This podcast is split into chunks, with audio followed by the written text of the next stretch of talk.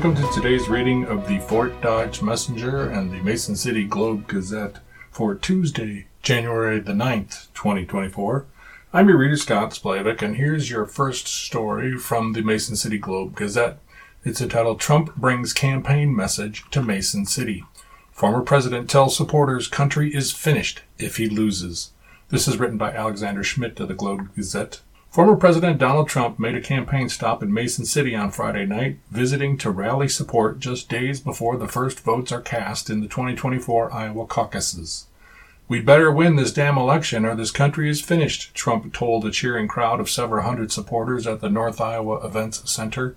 The 45th president is seeking the nomination of the Republican Party for a second non consecutive term after losing the 2020 election to Democrat Joe Biden, who is also seeking a second term.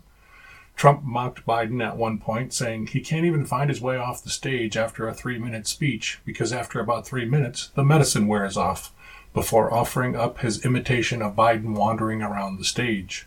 The majority of Trump's remarks were centered on Biden, who he described as the worst, most corrupt, most incompetent president in history and a really bad guy. Trump leads the Republican primary field with around 50% support among GOP caucus goers in recent Iowa polls, while his top rivals, former UN Ambassador Nikki Haley and Florida Governor Ron DeSantis, need strong showings in Iowa to stay viable. If Trump proves the polls right and takes the state, which he narrowly lost to Ted Cruz in 2016, all signs point to him riding that victory to the GOP nomination. Together we've fought long and hard to rescue the Republican Party from the likes of Mitt Romney, Karl Rove, and Paul Ryan, Trump said to boos from the crowd, and there's no way we're going to let them claw their way back into power with the establishment pawns like Ron DeSanctimonious and Nikki Haley. This is the greatest movement of all time, Trump said. We love Iowa, and on January 15, you will help us deliver a victory like we've never seen before. In your heart, Trump told the crowd, you know I'm the only one who will put America first. January 15th will be the third time Thomas Swanson, age 28 of Forest City, will vote for Trump in the Iowa caucuses, but Friday was the first time he's seen the former president speak. Swanson said he was most looking forward to hearing Trump take the fight directly to President Joe Biden and what he sees as a failed administration. It's a disaster the way our country is being run, Swanson said. Our country is on the verge of collapse. I know Trump can better our country, Swanson added, because he did it before and he'll do it again. When he gets back in there, he'll be an advocate for pro life policies, Social Security, and a secure border. Immigration and the border were also t- at top of mind for voter Dan Avery of Meservey, who said 8 million illegals is the issue that decided his vote for Trump. Trump said if elected again to the presidency, he will expand his first term policies to begin the largest domestic deportation in U.S. history. His plans include rounding up undocumented immigrants already in the U.S. and placing them in a detention camp waiting to be deported. Deported, excuse me. Trump's first administration implemented policies that prevented people from applying for asylum at the southern border and separated children from their families. He said his administration completed construction of 531 miles of border wall, some of it in environmentally sensitive areas.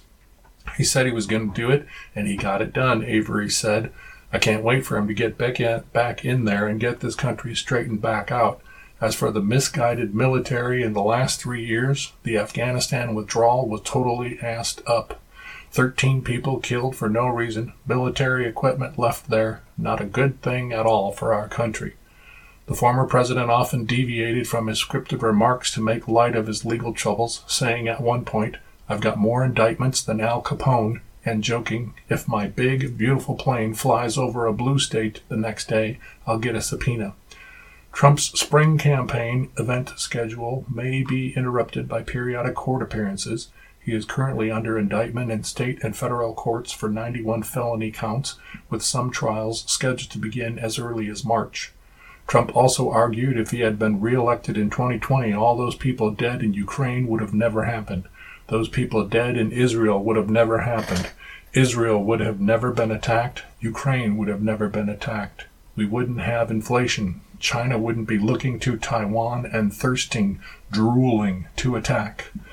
Julie Billings was just reelected to a second term as Cerro Gordo County GOP chair, though she doesn't endorse any candidate in her official capacity as chair. Billings personally plans to caucus for Trump, whom she has supported since his 2016 campaign. She has attended dozens of his rallies. Billings said Trump has our support because he secured our border, we were economically sound, and he protected our rights. Billings looks forward to a record showing for Republicans at all 11 Cerro Gordo County caucus locations. The message is how important it is that we get out and caucus. People decide. We have got to show out in huge numbers and show the world we need to get back to the Constitution, the grassroots, the founding fathers, and what this country was built on that made it so great, she said. This is the last chance, Trump said of the 2024 election, to save America from Joe Biden's banana republic. Trump's attempts to overturn the results of that election resulted in his second impeachment by the U.S. House of Representatives, though he was later acquitted by the Senate after a mob of his supporters stormed the U.S. Capitol on January 6, 2021. Biden, in an address commemorating the January 6th attack the same day of Trump's remarks in Iowa, said Donald Trump's campaign is about him, not America, not you. Donald Trump's campaign is obsessed with the past, not the future. He's willing to sacrifice our democracy, put himself in power. The Iowa Republican caucuses will be held at 7 p.m. on January the 15th. Our next story is entitled MCFD's Fearsome Foursome Gives Man New Lease on Life. It's written by Robin McClelland of the Globe Gazette. Bruce Seidel has been practicing gratitude. On November the 18th, while doing some yard work at his Mason City residence, he began to feel unwell. He had been working hard, cutting branches, tidying up, and rushing to get the job done. I'd been pushing to finish and didn't take enough breaks. I could feel I wasn't breathing well, but I thought I'd be okay, he said. Before long, Seidel, age 66, realized he needed medical assistance. He called out to his partner Jill to dial 911 and made his way out front to meet the ambulance. Although Mason City Fire and Rescue arrived within minutes, during the short wait, Seidel experienced a cardiac arrest. Upon arrival, the team quickly assessed the situation and took over CPR efforts from Jill. Seidel's heart began beating briefly, only to stop again. Now, 1st Battalion responders, known to Seidel as the Fearsome Foursome, Lieutenant Dustin Pillard, Scott Watson, Wes Hardy, and Eric Mackey, had to act fast. Seidel wasn't responding to their efforts, and they made the decision to use a Lund University Cardiopulmonary Assist System, or LUCAS device. A LUCAS device provides mechanical chest compressions at a fixed rate in order to allow first responders to focus on other tasks.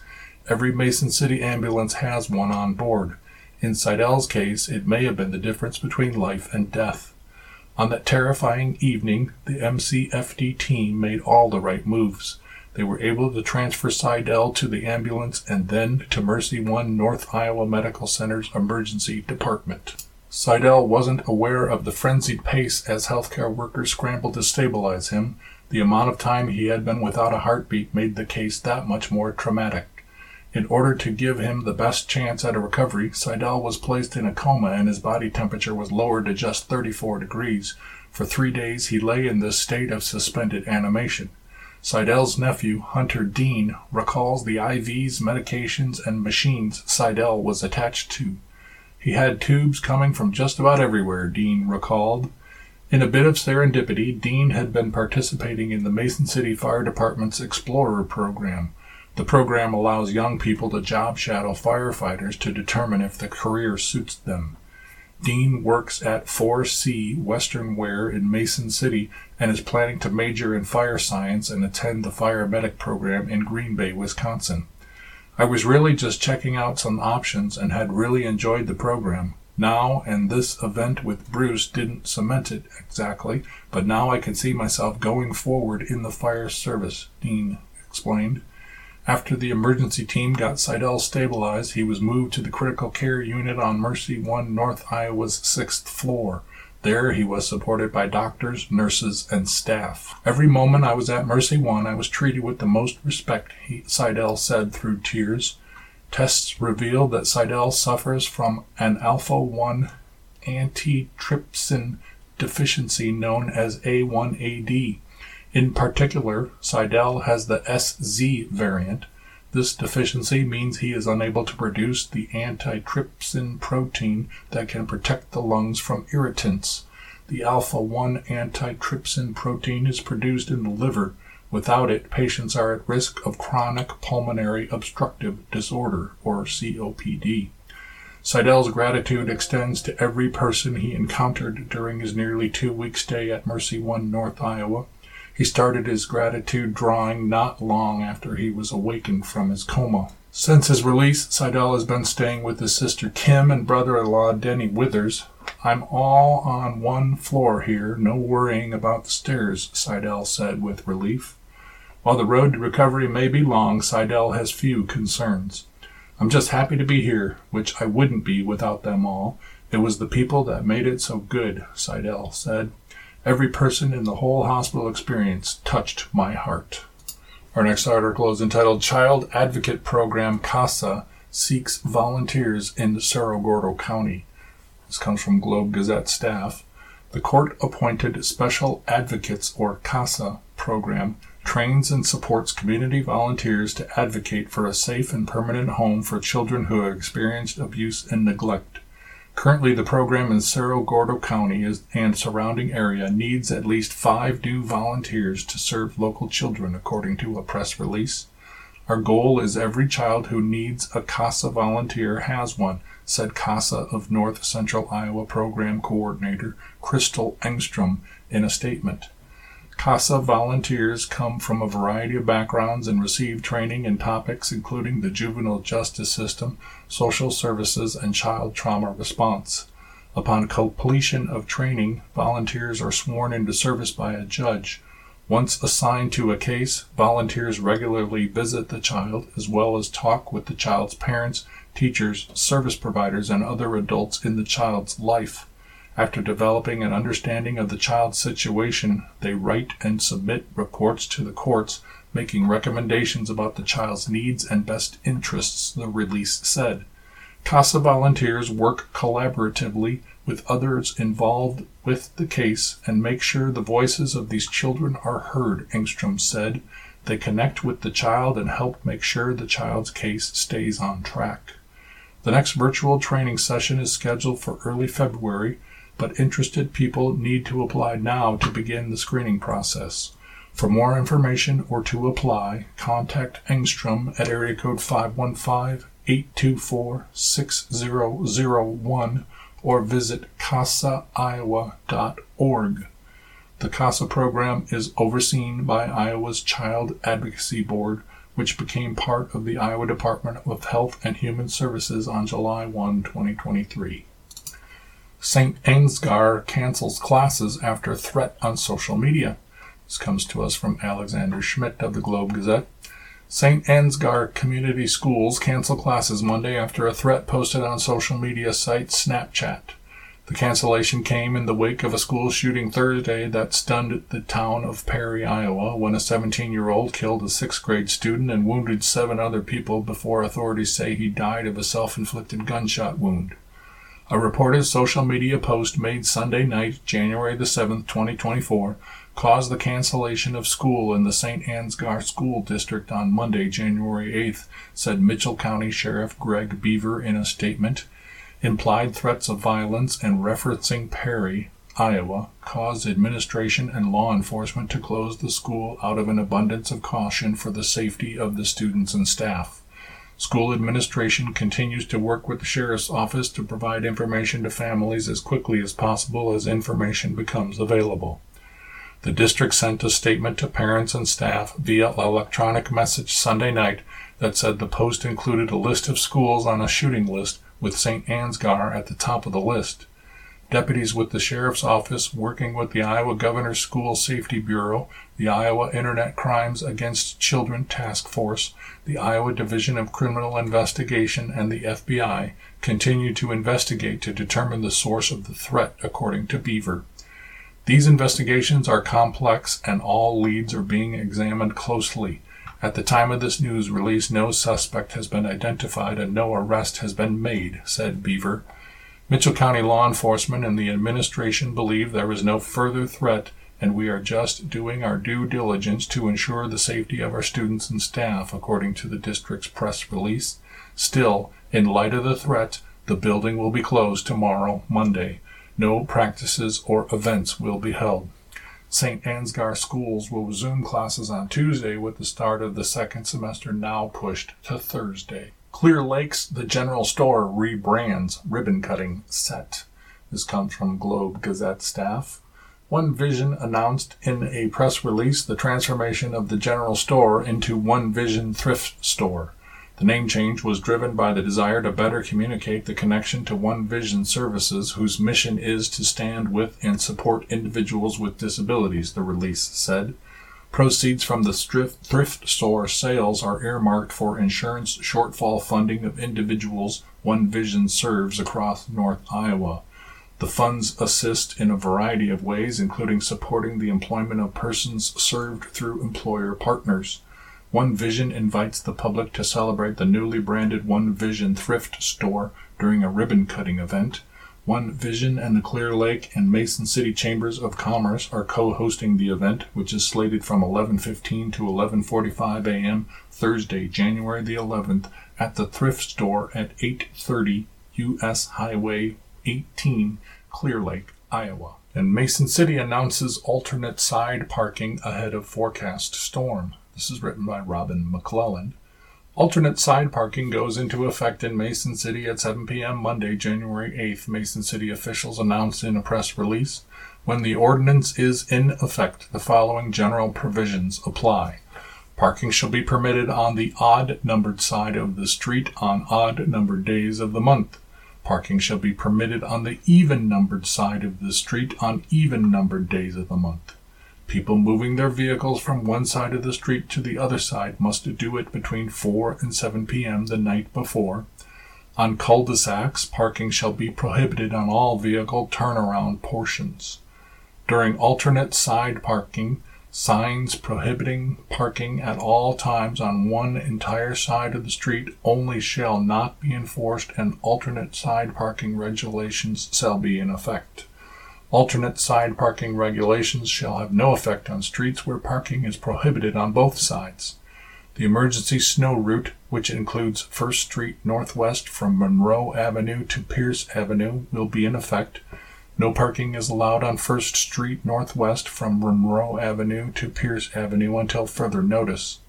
Alternate side parking regulations do not apply to U.S. Highway 122 and U.S. Highway 65 south of 8th Street South and north of 5th Street North, nor to the business district. Business district is defined as the area bounded by and including all streets between Georgia Avenue on the east, Adams Avenue on the west, 4th Street South on the south, and 4th Street North on the north also the three block section of 2nd Street Northeast that extends from North Georgia Avenue to North Massachusetts Avenue. Exception Parking shall be permitted with one, within 100 feet of the main entrance of a commercial business location on the side adjacent to the building during regular business hours. Our next article is entitled Ella Wittenbell named December Noon Rotary Student of the Month. My name is Ella Wittenbell, and I am a senior at Mason City High School. My parents are Jim and Megan Wittenbell. I have an older sister, Emily, and two dogs. My biggest supporters through my high school years have been my grandparents, Keith and Jenny Theta, and Bob and Judy Wittenbell. Current activities and achievements include a member of the Mason City High School volleyball and softball teams. I have earned academic all conference eight times. I am a member of the National Honor Society and I work at TJ Maxx and NIP Fitness Center. I have logged over 120 service hours in the past four years, earning Silver Cord recognition. I have participated in many different service opportunities, though my favorite has been assisting volleyball camps at the high school and the YMCA. I have enjoyed preparing materials for classroom teachers and have volunteered at the Humane Society, most enjoying walking the dogs. I plan to attend NIACC in the fall and continue to explore career choices. Now we'll turn to obituaries and we remember Robert D. Habercorn, age 93 of Mason City, who passed away peacefully Saturday, January the 6th, 2024, surrounded by family. Memorial services will be 11 a.m. Saturday, January the 13th, 2024 at Hogan Bremer Moore Colonial Chapel, 126 3rd Street Northeast, Mason City, Iowa, with Reverend Burton Everest officiating. Private interment will be in Elmwood St. Joseph Cemetery. Visitation will be held one hour prior to the service. Next, we remember Marilyn E. Cook, age 90, of Rockwell, who passed away Wednesday, January 3, 2024, at the Rockwell Community Nursing Home. A funeral service will be held at 10:30 a.m. Friday, January the 12th, 2024, at Wesley United Methodist Church, 1405 South Pennsylvania Avenue. Visitation will be held from 4 to 6 p.m. on Thursday, January the 11th, 2024 at Major Erickson Funeral Home, 111 North Pennsylvania Avenue. Interment will be held in Memorial Park Cemetery. Memorials may be directed to the family of Marilyn Cook or Wesley United Methodist Church. Online condolences may be left for the family at www.majorericksonfuneralhome.com. Now we remember Bernice A. Stahl, age 88, who died Friday, January the 5th, 2024, at Iowa Specialty House. Funeral services will be held at 2 p.m. Saturday, January 13, 2024, at Peace Reformed Church, south of Garner. Visitation will be 4 to 6 p.m. Friday, January the 12th, 2024, Cataldo Funeral Chapel, 160 East 4th Street, Garner continuing up to one hour prior to services at the church, burial in the church cemetery. Next, we remember Shannon L. Giordano, age 88 of Mason City, who passed away Thursday, January the 4th, 2024, at Good Shepherd Health Center.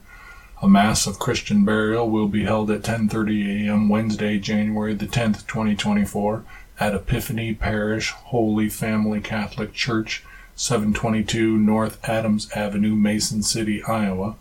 Visitation will take place from 4 to 6 p.m. Tuesday, January the 9th, 2024 at Hogan Bremer Moore Colonial Chapel, 126 3rd Street Northeast, Mason City, Iowa, with a rosary and vigil service to follow. In lieu of flowers, memorials may be directed to the Crisis Intervention Center. Next, we remember Ronald Wass, age 85, of Adel, who passed away peacefully at his home with his family surrounding him on January the 2nd, 2024. A memorial service was held at 10:30 a.m. on Friday, January the 5th, 2024 at Emmanuel Lutheran Church in Waukee. Burial with military honors took place at the Winterset Cemetery. In lieu of flowers, memorial contributions may be donated to the Winterset Green Rogers American Legion Post number 184 and or to Emmanuel Lutheran Church for their memorial fund. Online condolences may be left to the family at www.caldwellparrish.com. Now we remember Beverly Bev Ann Grimm Friend, age 80, of Rochester, Minnesota slash Charles City, Iowa, and formerly of Forest Lake, Minnesota who began her eternal journey of peace on Friday, December 29, 2023. Bev elected to be cremated and interred in the Memorial Prayer Garden Columbarium at Faith Lutheran Church in Forest Lake, Minnesota, with a private family service on Saturday, January 13, 2024. Memorials may be sent to St. John Evangelical Lutheran Church in Charles City, Iowa, or Faith Lutheran Church in Forest Lake, Minnesota. And we remember Rose M. McClemens, age 92 of Mason City, who died Saturday, January the 6th at the Rockwell Community Nursing Home in Rockwell. Mass of Christian burial will be held 10:30 a.m. Saturday, January the 13th, 2024 at Sacred Heart Catholic Church, 305 Elm Street East, Rockwell, Iowa with Reverend Josh Link celebrant. She will be laid to rest at Hillside Cemetery in Sheffield, Iowa. Visitation will be held from 4 to 6 p.m. Friday, January the 12th, 2024 at Hogan Bremer Moore Colonial Chapel, 126 3rd Street Northeast, Mason City, Iowa. Now we'll take a quick look at sports, and the top story is entitled Back into a Groove. Lake Mills starts 2024 with big win at Forest City. Alex Maness caught fire early, knocking down five three pointers in the first quarter to lead Class 1A number 4 Lake Mills to a 76 56 road win on Friday. Maness finished with a game high 24 points on eight three pointers. The senior guard stretched the senior guard's stretch of four straight made threes in the first quarter forced a Forest City timeout with the Bulldogs leading 24, 21 to 4. Lake Mills finished the quarter up 25 to 10. The Bulldogs' lead never shrunk below 10 for the rest of the game. It was the first game back after the moratorium at for Lake Mills. It was tough, but you just have to get back to work after you get back, Maness said. We work really hard every day to get better. Lance Helming added 17 points for Lake Mills, 15 of them coming in the second half to help the team pull away. Logan Bacon tacked on 12 more points. Ty Dilivo led Forest City with 15 points, while Carson Hall scored 13 and Ty Sopko scored 11. Lake Mills moves to 7 and 1 in conference play to stay atop the top of Iowa East, tied with North Union. In girls high school basketball, Forest City dominates in bounce back win at home. Just a few days after losing its first game of the season, Class 3A number 10 Forest City looked back to its pre-moratorium ways with a 67-21 win over Lake Mills at home on Friday. The Indians rolled from the tip, outscoring the Bulldogs 16 to 3 in the first quarter. The lead never shrank below double digits. Forest City blew the game before halftime, going into break on a 12 0 run. Indians opened the third quarter with a 15 4 run. Colette Logis paced Forest City with 20 points in the win. Jaden Jerome scored 13 and Jenna DeJountes added 12. This is the team that I saw before Christmas, Indians coach Matt Erpelding said. I can't think of anything negative from tonight. I feel really good getting this bounce back win. Freshman Cora Sauer scored a team high 10 points for Lake Mills. Here's a rundown of what you can see sports wise on television today. Men's college basketball, 5:30 p.m. on FS1. It's Seton Hall at Georgetown. 6 p.m. The following games can be seen on the ACC network. It's Wake Forest at Florida State. On CBS Sports Network, it's Toledo at Kent State. On ESPN, it's Missouri at Kentucky. On ESPN2, you can catch Houston at Iowa State. ESPNU has Yale at Brown, and SEC Network has South Carolina at Alabama. At 8 p.m., you can catch the following games. On the ACC Network, it's Notre Dame at Georgia Tech. On CS, CBSSN, it's Creighton at DePaul. ESPN's got Duke at Pittsburgh. ESPN2 is Texas A&M at Auburn and the SEC network has Val at Vanderbilt at LSU. At 9:30 p.m. on FS1, it's New Mexico at UNLV, and at 10 p.m. on CBSSN, it's San Diego State at San Jose State. In women's college basketball at 5 p.m. on BTN, it's Maryland at Michigan State. 7 p.m. on BTN, it's Minnesota at Michigan, and 7:30 p.m. on FS1, it's Marquette at Seton Hall in NBA basketball on NBA TV at 7:30 p.m. You can see Memphis at Dallas. In men's college basketball, the Hawkeyes defeated Rutgers on Saturday 86 to 77. The Sooners beat the Iowa State Cyclones 71 to 63 on Saturday in the Big 12 opener for boy for both teams and Northern Iowa fell to Indiana State 77 to 66 on Sunday, snapping the Panthers' four-game win streak. Now, a reminder that you are listening to the Mason City Globe Gazette and the Fort Dodge Messenger on IRIS, the Iowa Radio Reading Information Service for the Blind. All material heard on Iris is intended solely for the use of the blind and print disabled. I'm your reader, Scott Splavik. Now we'll turn to the Fort Dodge Messenger. Winter blankets area is the top story. Fort Dodge expected to get 5 to 8 inches, NWS says. This is written by Kelby Wingert of the Messenger. Much of Iowa is getting its first taste of winter weather area as this week begins. Between Monday and today, Fort Dodge is expected to see 5 to 8 inches of snowfall, according to the National Weather Service out of Des Moines. On Monday, flurries began around 2:30 p.m. with the NWS predicting snow rates of 1 inch per hour possible at times overnight and into Tuesday morning. After most snowfall has ended, the NWS expects wind speeds and wind gusts to increase, causing blowing and drifting snow Tuesday afternoon and evening. We lucked out, said Webster County Sheriff Luke Fleener. Southern Iowa is going to get the worst. According to the National Weather Service, portions of southern Iowa could see as much as 12 to 15 inches of snowfall. Still, Fleener asks area residents to stay off the roads unless they have to travel, and if they do to have travel, dur- they do have to travel during the storm, keep an emergency kit in their vehicle.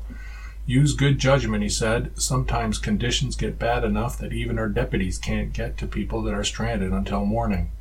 During a storm, the Webster County snow plows get pulled off the roads around 6 p.m. and don't go back out until 4 a.m., meaning a stranded motorist could be waiting in the cold for several hours until help can arrive. If a vehicle does slide into a ditch and the engine can still run and is being used to keep warm, Iowa State Patrol Trooper Paul Gardner said it's important to make sure the vehicle's exhaust pipes are not blocked.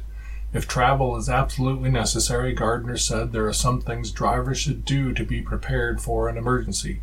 Always make sure you have plenty of supplies with you, like food, water, plenty of warm clothing in case you're stranded or if you crash into the ditch, he told the messenger last fall and always make sure your cell phone is fully charged or carry a cell phone charger to be able to call 911 or communicate with others. After a storm, when roads are safe to travel again, it's still important for drivers to take precautions, Gardner said. Check their tires, their windshield wipers, and make sure they have a first aid kit in the vehicle in case they get stranded, he said. The people are going to be out and about. They need to make sure they're driving at a safe speed, avoid tailgating other vehicles, watching out for emergency vehicles, and most importantly, make sure they're buckled up. The City of Fort Dodge plows were first sent out at 3 p.m., with four plows taking care of bridges, hills, and main roads, according to Doug Barkema, operations manager for the Public Works Department. At 7 p.m., six plows were sent out for the bridges, hills, main roads, and snow routes. At 11 p.m., another shift of snow plows was sent out, and at 3 a.m., Barkema expected to have the city's entire fleet of 10 plows, a grader, and end loaders on the streets. With the construction on the Kenyon Road Bridge, the city is encouraging travelers to use the Karl King Bridge during snowfall, Barkema said. Because of the construction, the Kenyon Road Bridge is just one lane going in each direction. We're very concerned about it, Barkema said. If we have to, we're going to have to close it down. If a decision to close the Kenyon Road Bridge is made, the information will be pushed out on the city's official social media pages and the messenger will share it as well. Barkema also encourages Fort Dodge residents to move their cars off the streets, adding that if the city receives more than two inches of snow, a tow ban will be issued. With the NWS projecting 7 to 12 inches of snowfall across much of the MidAmerican Energy Company service area through Tuesday, the electric company is prepared for possible weather related problems. MidAmerican Media Relations Manager Jeff Greenwood plans to hold some line crews in parts of its service area beyond their normal shifts. The company also alerted other crews to be on standby overnight to respond quickly to an outage or incident. While most snowfalls alone don't threaten MidAmerican's infrastructure, Greenwood wrote, they do increase the risk of equipment, or excuse me, of traffic crashes that can involve equipment like utility poles. Heavy wet snow can also cause branches to fall, damaging overhead lines. If a power outage does occur during this or any winter storm, some area communities may have warming centers set up for residents. In Otho, the Otho Fire Department has a generator that it will use to power the fire station in the event of a citywide power outage. The department will share that information on its Facebook page, Otho Fire and Rescue. The cities of Dayton and Gowrie have city generators that will power the city's electric grid if they lose service from the utility provider, according to Dylan Hagan, Emergency Management Coordinator for Webster County. For residents who don't live in a community with generators or warming centers available, they should plan ahead for the possibility of losing electricity, Hagan said. If possible, they should plan to have family or friends they can stay with, he said. If staying somewhere else isn't an option, Hagan said residents should make sure they have plenty of warm clothing, blankets, water, food, and medications in case they can't get out for a few days. Hagan also warns that with the winds expected after the storm, snow will likely be blowing and drifting and can drift up along the side of a house, blocking ventilation for furnaces and water heaters. He said residents should make sure those ventilation sources are clear to prevent carbon monoxide from backing up into their home. Next is an article written by Kathie Obradovich of the Iowa Capital Dispatch, and it's called Iowa GOP Chairman Says Winter Weather Could Prevent Record Caucus Turnout. Republican Party of Iowa Chairman Jeff Kaufman said Monday he expects a robust turnout at the 2024 Iowa caucuses despite the first blast of winter bearing down on the state a week before the event. However, Kaufman said the weather could get in the way of breaking the 2016 record of 186,000 caucus participants. Weather could prevent a record breaking turnout, but Iowa could still have a great turnout, he said. Kaufman spoke to reporters after the Republican Party of Iowa's legislative breakfast at the Hilton Hotel in Des Moines. In the January 15th Iowa Republican caucuses are the nation's first presidential nominating event for the 2024 election.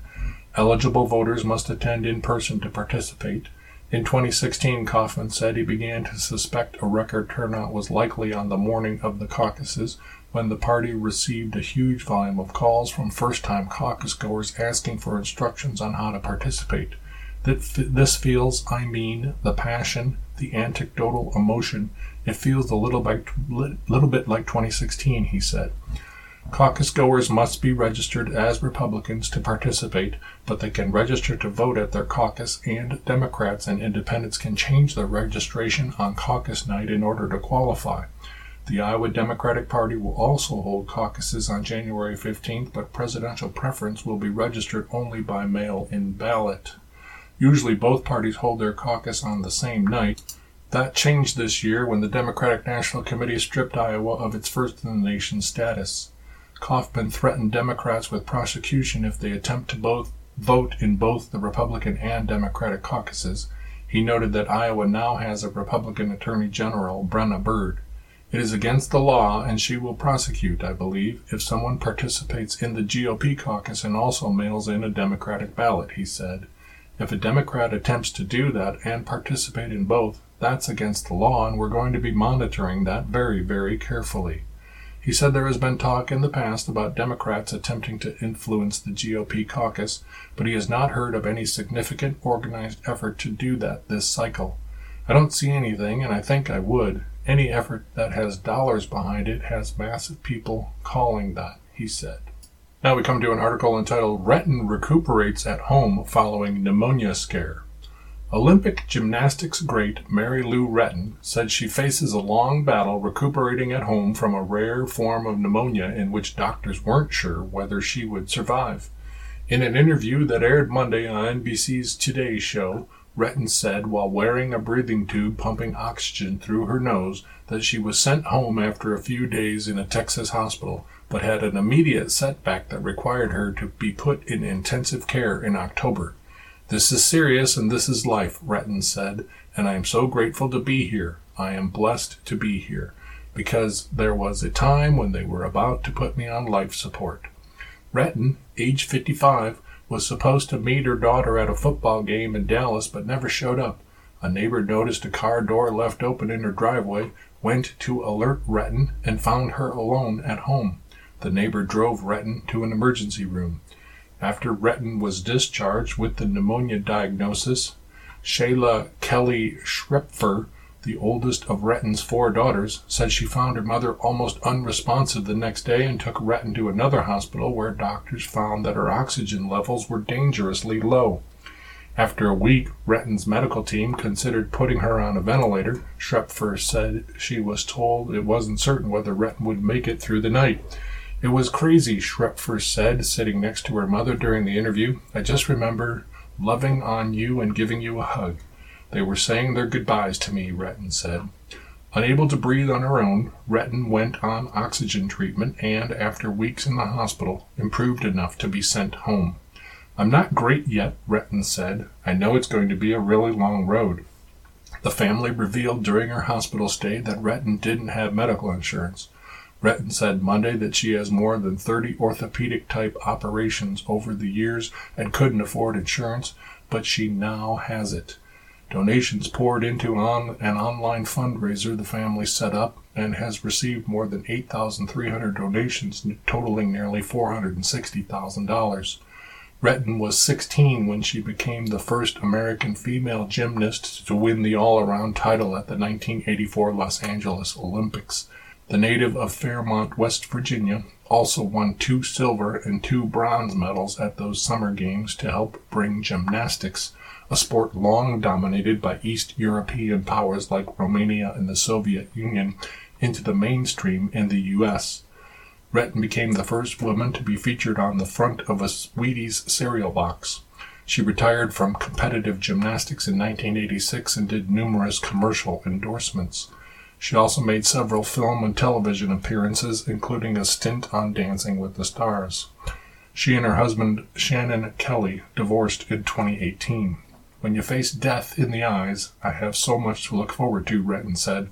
I'm a fighter, and I'm not going to give up. Iowa legislature reconvenes. Students rally at Capitol for stricter gun laws. This comes from the Associated Press, and the dateline is Des Moines. The Iowa legislature reconvened Monday for a somewhat subdued start to the 2024 session given the flurry of legislation passed last year and the one week countdown to Republicans' presidential caucuses. Before gaveling in, Iowa Republicans celebrated their trifecta control of the House, Senate, and Governor's Mansion, and the policies they passed last year, including creating publicly funded educational savings accounts to help families pay for private K 12 schools, removing books with sex acts from school libraries, and blocking discussion of gender identity in the classroom and cutting property taxes. The impact of Republican leadership is undeniable, Iowa Governor Kim Reynolds said at a Republican Party of Iowa breakfast with just one week away from the Iowa caucuses, the eyes of the country are going to be on Iowa once again. And you know what? I am so proud of what they will see. The chambers were last filled in July for a special session, which Reynolds convened to pass a ban on abortion after about six weeks of pregnancy, which is currently on hold as it is reviewed by the state Supreme Court. Republican leadership in the House and Senate both identified cutting income taxes and addressing worker shortages as priorities for the new year. Leaders on both sides of the aisle also acknowledged last week's shooting at Perry High School, wherein a 17 year old opened fire on the first day back to school after winter break, wounding seven students and staff and killing an 11 year old boy. In the House chamber, there was agreement from Republican and Democratic leaders that their work this session needs to address Iowa students' safety in schools. In her opening remarks, House Minority Leader Jennifer Konfrst identified reproductive rights, recreational marijuana, and public education as her caucus's priorities, along with school safety, saying an idea shouldn't be discounted in the Republican controlled chamber just because it's introduced by Democrats. Later Monday, several hundred students, parents, activists, and Democratic legislators rallied in the Iowa Capitol Rotunda in response to last week's shooting about 40 miles northwest of Des Moines. High school and college students in the Des Moines metro area also walked out of classes Monday to advocate for stricter gun laws in the state. In other political news, Florida Republicans oust state party chairman facing rape allegations. This comes from the Associated Press, and the dateline is Tallahassee, Florida. The Republican Party of Florida ousted Chairman Christian Ziegler in a special vote on Monday as police investigate a rape accusation against him, a move that came a week before Governor Ron DeSantis competes in Iowa's first in the nation presidential caucus. A majority of about 200 members approved the ouster in a voice vote during a closed door meeting that Ziegler did not attend, according to Republican State Senator Blaise Ingoglia, who was there. He said no one spoke in favor of Ziegler. Evan Power, the vice chair of the state GOP, was chosen to replace Ziegler. The party suspended Ziegler last month and demanded his resignation, saying he can't effectively lead during a critical election year with the allegations, which Ziegler denies, swirling around him. DeSantis, U.S. Senators Marco Rubio and Rick Scott, and other Republican leaders had called on Ziegler to step down, but he refused.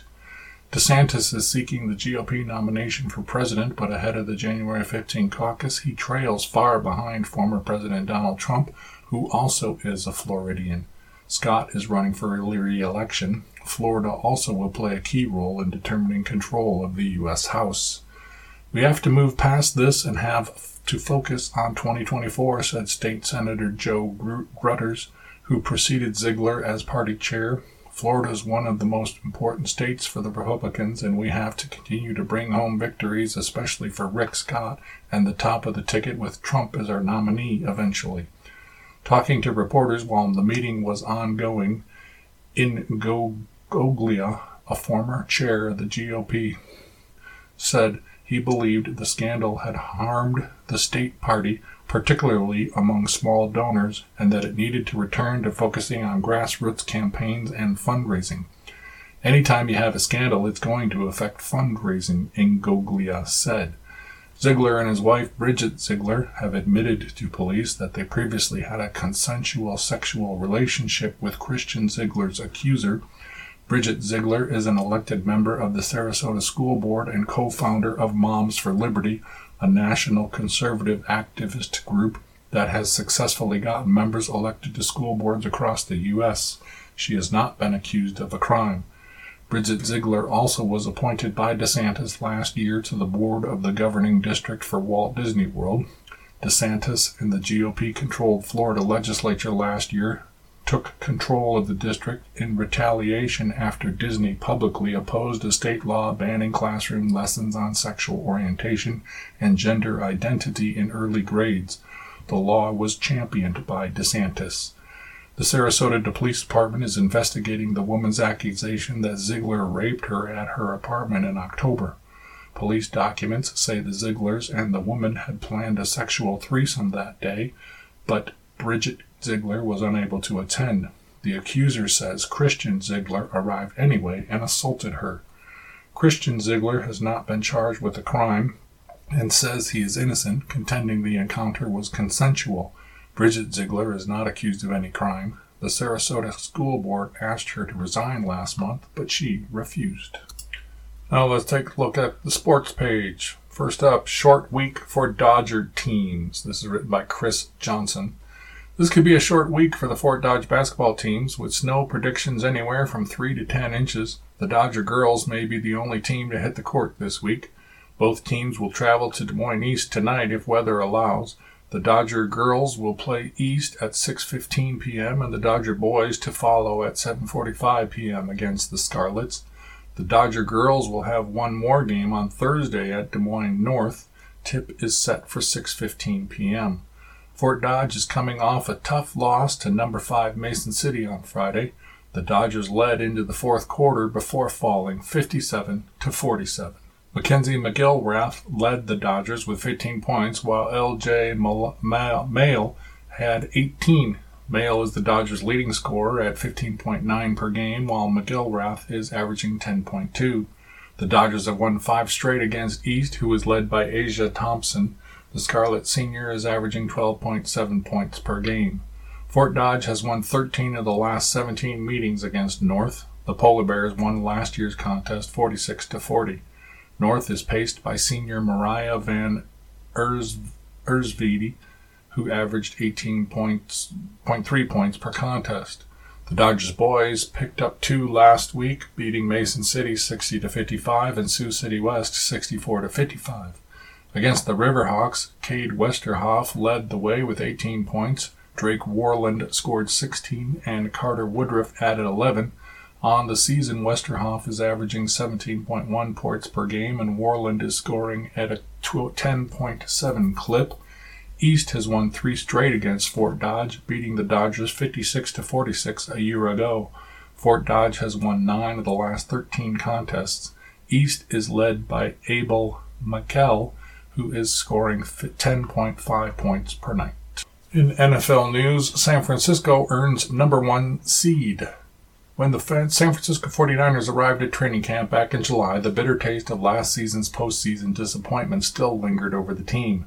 Now that they have finished the regular season as the number one seed in the NFC following a mostly meaningless 21 20 loss to the Los Angeles Rams on Sunday, they can really start tuning, turning their attention to changing their playoff disappointments. We're right back where we want to be, left tackle Trent Williams said. We're the number one seed. Obviously, it's never perfect. We're still going to try to improve with the opportunities we have and go out there whenever we play the week after next and try to keep the season alive. The 49ers' past two seasons ended with losses in the NFC title game. They fell to the eventual champion Rams in the 2021 season, and then at Philadelphia last season in a frustrating loss because quarterback Brock Purdy injured his elbow on the opening drive, and San Francisco was forced to play a large portion of the game without a functioning quarterback. Purdy returned this season and played at an even higher level, throwing for 4,280 yards, 31 touchdowns, and a league best 113 passer rating. Purdy was one of several key players who got the day off on Sunday when the focus was on staying healthy for the playoffs. Shanahan was wary of the lack of urgency for the season finale, so he stressed hard practices last week to keep his team sharp. Our goal was to get the number one seed. That was our first and foremost goal. We did, Shanahan said. It was just a little bit weird this last week, but I like how our guys handled it. I loved how our year went we set out to do this. It was real happy. I was real happy with the number of guys.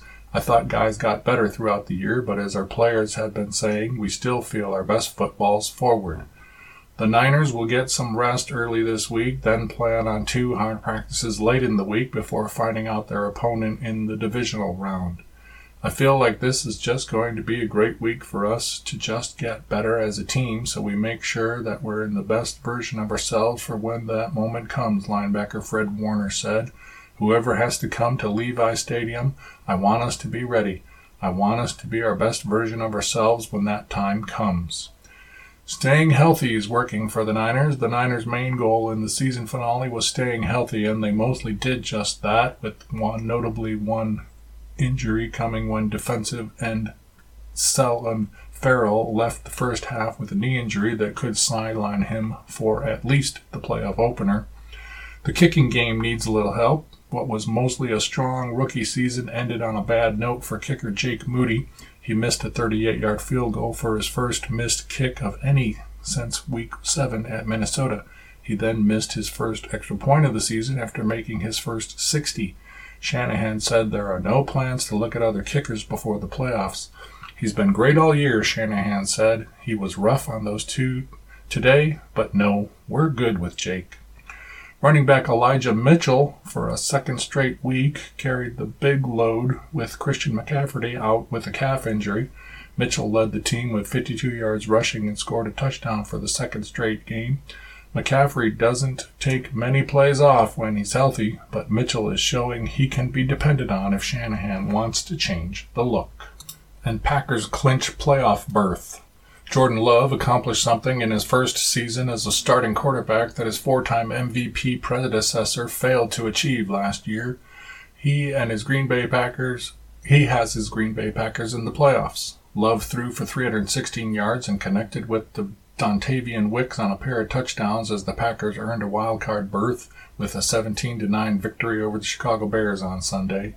The Packers bounced back from a 2 and 5 start by winning 7 of their last 10 games including 3 straight. I think everyone knew what we were capable of, Love said. All the games we lost were close games that we knew there were little things we could fix that would put us over the hump to win those games. I think we were all, always right there in every game, so that was the thing that was easy for us to keep believing. The Packers needed a win to reach the playoffs. Green Bay delivered by beating the Bears for a 10th consecutive time.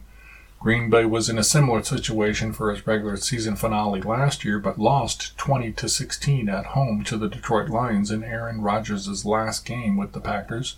The Packers traded Rodgers to the New York Jets less than four months later to make way for Love, the 2020 first round draft pick from Utah State. Love guided the NFL's youngest team to the postseason by throwing 18 touchdown passes and one interception over his last eight games. I said it back in camp. He's the best quarterback in the league, Packers cornerback Jaire Alexander said, and he's been proving it these past few weeks. Chiefs rested for postseason. The Kansas City Chiefs hardly could have envisioned a better way for the regular season to end against the Los Angeles Chargers. They rested Patrick Mahomes, Travis Kelce, and most of their big name stars. Their backups played well in their absence, helping the Chiefs to a 13 12 road win over a division rival. Chris Jones even got the sack he needed to trigger a $1.25 million bonus, which the Pro Bowl defensive tackle said he would use in part to buy his fellow defensive linemen Rolex watches. I had to beg Chiefs coach Randy Andy Reid for one more series, Jones said with a smile afterward. He gave me the finger like, one more and you're done. So I went on the field praying to God, like, oh my God, please. It was fun all around for Kansas City, which had been having very little of it when it was losing three out of four games. The Chiefs looked better in a win over the Bengals that clinched the AFC West and the number three seed, though, and made their game against the Chargers almost entirely meaningless. But now the reigning Super Bowl champions do have some momentum as the Miami Dolphins prepare to visit for a wild card game Saturday night. The Chiefs the team that played earlier this season in Germany and Kansas City held on for a 21 14 victory. That brings us to the end of today's reading of the Mason City Globe Gazette and the Fort Dodge Messenger for Tuesday, January the 9th, 2024. I'm your reader, Scott Splavik. Thanks for sharing your time with IRIS, the Iowa Radio Reading Information Service for the Blind.